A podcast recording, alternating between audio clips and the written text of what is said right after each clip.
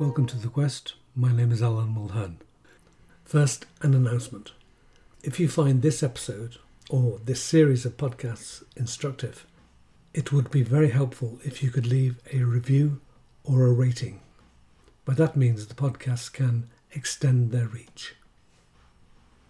This is our third episode on technology and consciousness. I will summarize the argument so far and then proceed. Episode 51 essentially presented a philosophy of technology, suggesting a positive feedback system between the evolutionary expansion of the brain and the development in technology. Technology is not neutral. It is not something we simply use or do. It's not independent of us. It's best understood with a systems mythology. In the short run, it alters consciousness in the long run, it interacts with our evolution by guaranteeing the survival of those genes disposed to the emerging technologies. The term autocatalytic was used to indicate how one part of a system can catalyze another part, and this can lead to an accelerating evolutionary development. Therefore, elementary technology, stone tools, not only promoted survival but accelerated evolution in the positive feedback loop.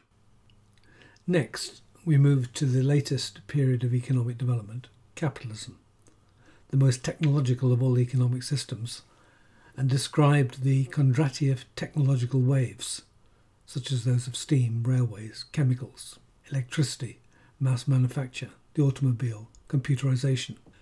We are in the latest wave in which the velocity, scale, and impact of a fusion of technologies are unprecedented. Two attitudes towards technology were outlined the optimistic and the pessimistic. In the next episode, number 52, it was explained that technology is deeply interconnected with human nature across our evolution. The early stone tools of hominids from 2.3 million years ago, followed by the recent emergence of Homo sapiens 340 thousand years ago were outlined, and then the cognitive revolution of 60,000 years ago, each stage being particularly marked by advances in the variety and complexity of tool use. Next, the agricultural revolution was outlined, obviously being a great leap in understanding and manipulation of nature, and which promoted the vast changes from the hunter gatherer to the farmer and then to complex societies that lived off the agricultural surplus. Examples were given of the changing psychology shaping the beliefs and attitudes in this transition from hunter gatherer to farmer. I then referred to previous episodes 42, 43, and 44, entitled Consciousness, Capitalism, and Modernity, which detailed the great psychological changes of capitalism Firstly, in the prerequisites for the emergence of this economic formation, such as the decline in magic, the decline of the Middle Ages, and the influence of the Catholic Church, the rise of Protestantism, and a more rationalistic and individualistic spirit, all researched by Max Weber. And secondly, these episodes had listed 22 points of changing psychology of capitalism.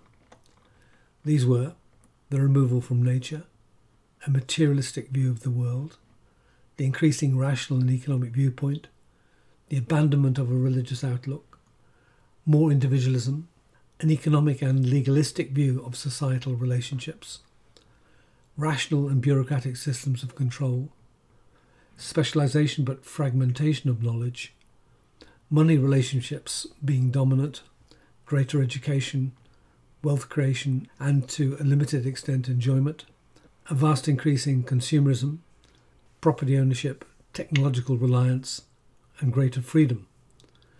A change in the nature of the repressive apparatus within the collective psyche, increasing dominance of the conscious over the unconscious, increasing dominance of the left hemisphere, disenchantment and loss of soul. Nature is viewed as an exploitable resource. The movement to a degendered human being and the rise of informational capitalism and of artificial intelligence and the alteration of human nature.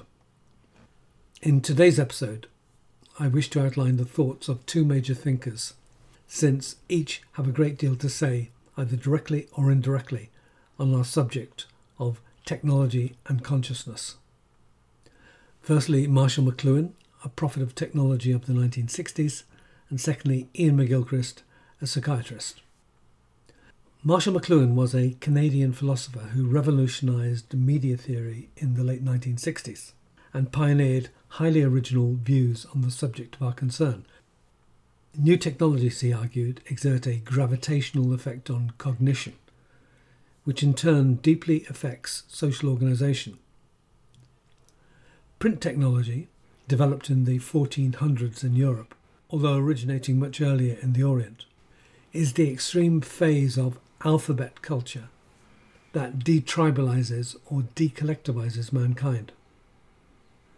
That is, takes mankind to a new level of development of consciousness and social structure, just as the alphabet did thousands of years previously. Print, he pointed out, raises the visual features of alphabet culture to the highest intensity of definition and carries the individuating power of the phonetic alphabet much further than manuscript culture could ever do. Print is the technology of individualism. McLuhan warned that if mankind decided to modify this visual technology by an electric technology, individualism would also be modified. Electronic interdependence, the age which was emerging in the 1960s, replaced the individualist print and visual culture with a collective identity. He said that our societies will move from individualism and fragmentation to a collective global village. He maintained the world was becoming like a computer, an electronic brain, and that as our senses, as it were, have gone outside of us, Big Brother came inside. Extensive inner surveillance became inevitable. He said that a type of total global interdependence would come into existence, which resembled the normal state of tribal cultures, which were oral cultures mass panic attacks, like in these early societies, would become common. Well, that has happened. Although the World Wide Web would only be invented decades after McLuhan predicted it, the world now indeed has become a global village and is deeply interconnected, like a tribal society. And it is not all benevolent. Pandemics can spread, wars can break out, pollutants can be deposited in any part of the globe and have consequences for the whole Earth. Misinformation, spying, electronic surveillance become common globally. A cyber attack on a corporation or even a country can bring it to its knees. We live in a very different world due to our technologies, and this has profoundly affected our societies and our consciousness. McLuhan argued that, quote, Technology is a tool that profoundly shapes an individual's and a society's self conception and realization. Unquote. His most famous phrase is, The medium is the message, by which he meant that it is not the contents of the media that are the most important thing. It is rather the media or means of communication itself which has the determining impact on our consciousness. He wrote, quote, In our long striving to recover for the Western world a unity of sensibility and of thought and feeling, we have no more been prepared to accept the tribal consequences of such unity than we were ready for the fragmentation of the human psyche by print culture. Let's pause for a moment on this quotation in order to better comprehend it. Firstly, McLuhan posits a striving of culture to create, quote, a unity of sensibility and of thought and feeling, unquote, which we can interpret as an effort in the human condition towards integration by advance of civilization. But secondly, he points out that we are unprepared for the price to be paid for our efforts. So, for example, as much as print culture was an advance for civilization in the 15th century, it fragmented consciousness from its previous embedded traditions in a more oral culture and produced a more individualized identity. So, too, by way of contrast, in electronic culture, there is the emergence of a collectivized identity, the global village, similar to tribal cultures, which will have the potential for enormous negative impacts for which we are totally unprepared. Alphabet, then print, and now computer cultures are deep and radical changes to consciousness. McLuhan comments that, quote, if there can be no universal moral sentence passed on technology, there can only be disaster arising from unawareness of the casualties and effects inherent in our technologies. Unquote. McLuhan is a deeply perceptive researcher not only into the modern media, but the impact of technologies upon our consciousness. Recommended reading The Gutenberg Galaxy The Making of Typographic Man, published in 1962. Our next author is Iain McGilchrist, a psychiatrist, whose 2009 publication, The Master and His Emissary, has become a modern classic. It is not only recommended reading for our topic, but goes far beyond that, providing deep insights into the human condition. The two hemispheres of the brain, while sharing many functions, have an essential difference. They give attention in fundamentally different ways. The left is detailed orientated. The right hemisphere is context orientated. McGilchrist argues that these different modes of perception or attention, detail versus context, result in very different hemispheric personalities, which not only affect individuals but whole societies and even civilizations that emphasize one hemisphere over the other. The connection between the following sketch of McGilchrist's ideas and our theme of technology and consciousness will be clearer if you bear in mind that technology is chiefly a left hemisphere activity. The movement to the left hemisphere dominance, indicated by the text, is surely correlated with the increasing role of technology. All new experience comes via the right hemisphere of the brain and is only later dealt with by the left once it becomes familiar. The right hemisphere is better at making connections between things. It tends to see the whole and is embedded in a real world context. It is better able to appreciate actually existing things in all their uniqueness.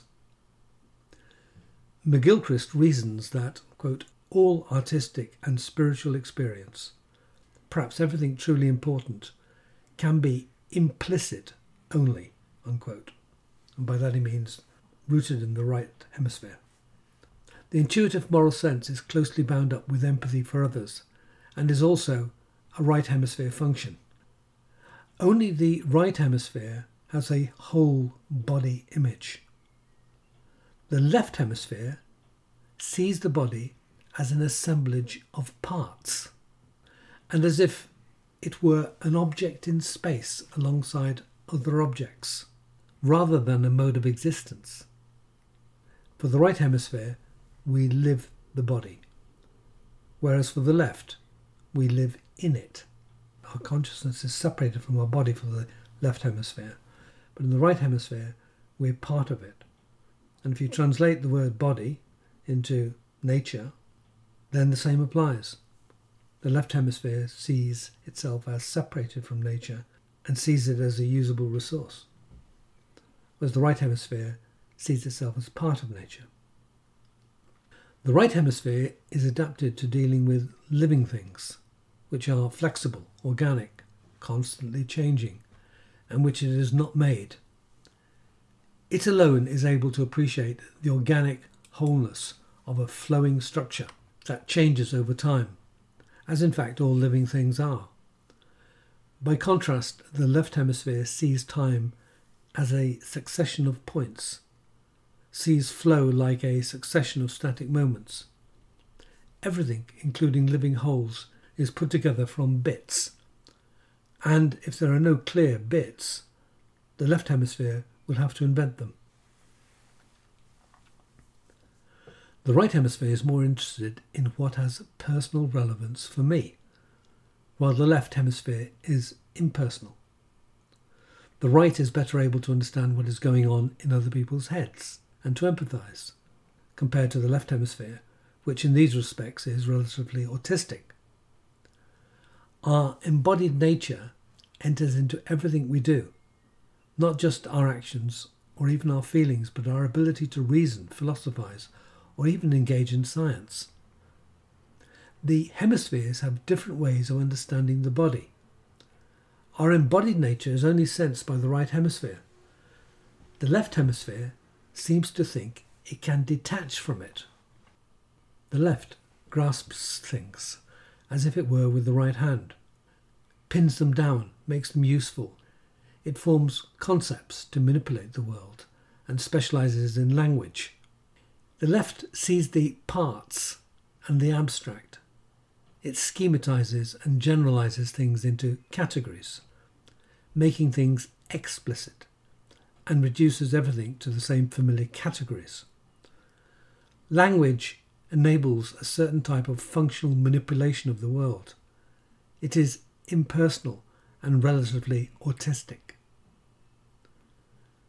Of particular relevance to our focus in these episodes McGilchrist comments that, quote, the left hemisphere is better attuned to tools, to the inanimate, mechanical, or machine like, and which it has itself made. Such things are understandable in its own terms, because they were put together by it, piece by piece, and they are ideally suited to this kind of understanding. He continues, quote, the left hemisphere's principal concern is utility. It is interested in what it has made and in the world as a resource to be used. It is therefore natural that it has a particular affinity for words and concepts, for tools, man made things, mechanisms, and for whatever is not alive. The left hemisphere, moreover, is over optimistic unrealistically positive in its self appraisal and is in denial about its shortcomings, unreasonably certain that it understands things of which it has little knowledge, and disinclined to change its mind. The right hemisphere sees more, but is far more inclined to self doubt, is more uncertain of what it knows, and has no voice, since the motor speech centre lies mainly in the left hemisphere.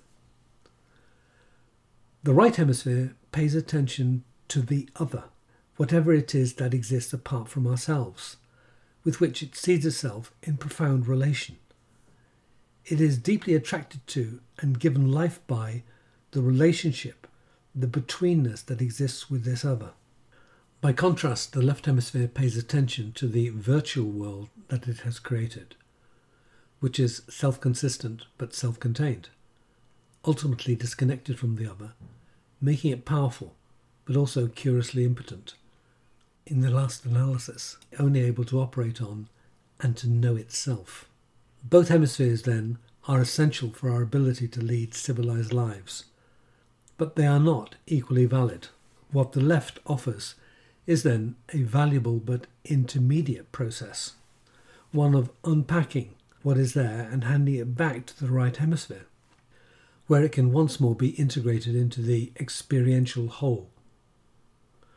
The relationship between the hemispheres is not symmetrical. Each needs the other, yes, each has an important role to play, but these roles are not equal. One depends more on the other.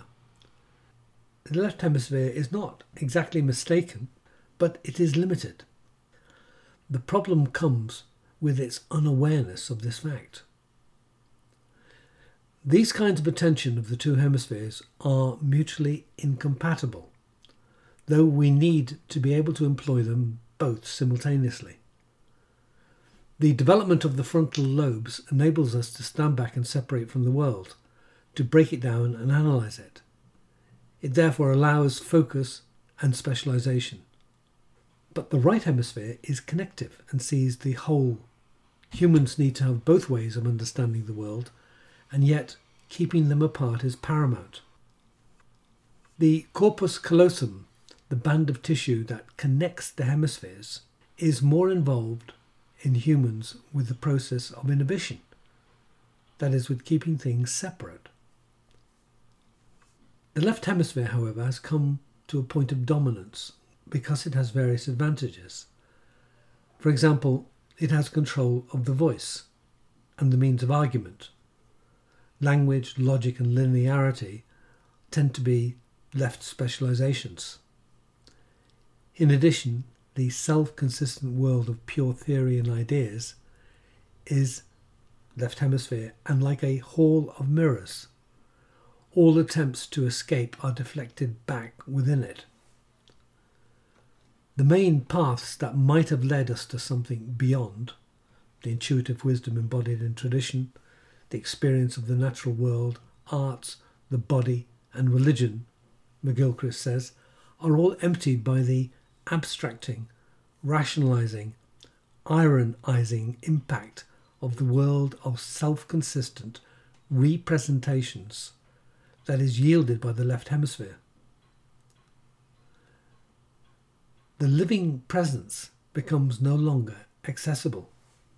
Unfortunately, though the hemispheres need to cooperate, they are in competition. The left hemisphere thinks it knows it all, but it cannot be aware of what the right hemisphere knows. Each needs the other, but the left hemisphere is more dependent on the right than the right is on the left. Yet the left thinks exactly the opposite and thinks it can go it alone. McGilchrist maintains that the quote, battle between the hemispheres, which is only a battle from the left hemisphere's point of view, explains the shape of the history of ideas in the West and explains the predicament we find ourselves in today. He believes that the history of civilization is a power struggle between these two ways of experiencing the world, and that we have ended up prisoners of just one, that of the left hemisphere alone. McGilchrist points out some consequences of this, for example, the unprecedented assault on the natural world, an increase in the virtuality of life, both in work undertaken and in the omnipresence in leisure time of television, screens, and the internet, which between them have created a largely insubstantial replica of life as processed by the left hemisphere. The story on which the title of this book is based, The Master and His Emissary, is that of a spiritual master who, in order to rule his domain, trained emissaries and then kept distance, allowing them to do things in their own way. The most ambitious emissary took this for weakness and established a tyranny, which, because it lacked the master's wisdom, collapsed in ruins. McGilchrist reinterprets this story, told by Nietzsche, in terms of the relationship between the two cerebral hemispheres, which should ideally balance each other, with the right hemisphere being the master. However, they have been in conflict, with the left hemisphere trying to suppress the right. The subsequent battles between them are recorded in the history of philosophy, science, and the arts, and the seismic shifts characterizing the history of Western culture. The usurpation of power by the left hemisphere and its suppression of the right has created a culture which is ill and dangerously imbalanced. As McGilchrist puts it, quote, an increasingly mechanistic, fragmented, decontextualized world marked by unwarranted optimism, mixed with paranoia and a feeling of emptiness, has come about reflecting the unopposed action of a dysfunctional left hemisphere. Unquote. Modernity, in which a mechanistic worldview was accepted, was followed by modernism, in which the abstractions of science were absorbed into everyday life. And this is now giving way to postmodernism, in which the consequent fragmentation of experience is being absorbed. McGilchrist speculates in his conclusion, which is entitled The Master Betrayed, what society would be like if the left hemisphere succeeded completely. He suggests, and I quote and paraphrase, there would be a loss of the broader picture and the substitution of a more narrowly focused, restricted but detailed world. The broader picture, in any case, would be disregarded because it would lack the appearance of clarity and certainty which the left hemisphere craves. The parts, the fragments, would seem more important, more likely to lead to knowledge and understanding than the whole, which are now seen as merely the sum of its parts. Narrowly focused attention would lead to an increasing specialization and a technicalizing of knowledge. Knowledge which comes through experience is rejected in favor of data gathering and analytics. Information is now regarded as real, while wisdom is nebulous and ungraspable. The left hemisphere endlessly refines experiments with enormous detail, at which it is exceedingly proficient, but is blind to context and the bigger picture. Skills are reduced to algorithms, which can be regulated by administrators. There would be an increase in both abstraction and reification, that is, treating things as real, whereby the human body itself, and we ourselves, as well as the material world and the works of art we made to understand it, would become simultaneously more conceptual and seen as mere things. The world becomes virtualized, and our experience is through meta representations of one kind or another. Fewer people find themselves doing work involving contact with anything in the real lived world, rather with plans, strategies, paperwork, management, and bureaucratic problems. In fact, more and more work would come to be overtaken by the meta process of documenting or justifying what one was doing or supposed to be doing at the expense of a real job in the living world. Technology would flourish as an expression of the left hemisphere's desire to manipulate and control the world for its own pleasure. But it would be accompanied by a vast expansion of bureaucracy, systems of abstraction and control. There would be an absence of feelings, such as empathy, shame, guilt, or responsibility. However, anger which is actually based in the left hemisphere, would remain. McGilchrist predicts that the failures engendered by this social order of left brain dominance would not be acknowledged until they had reached disastrous proportions, and then responsibility for creating these disasters would be denied. Clearly, we are advancing rapidly towards this complete suppression of the right hemisphere if we have not already arrived.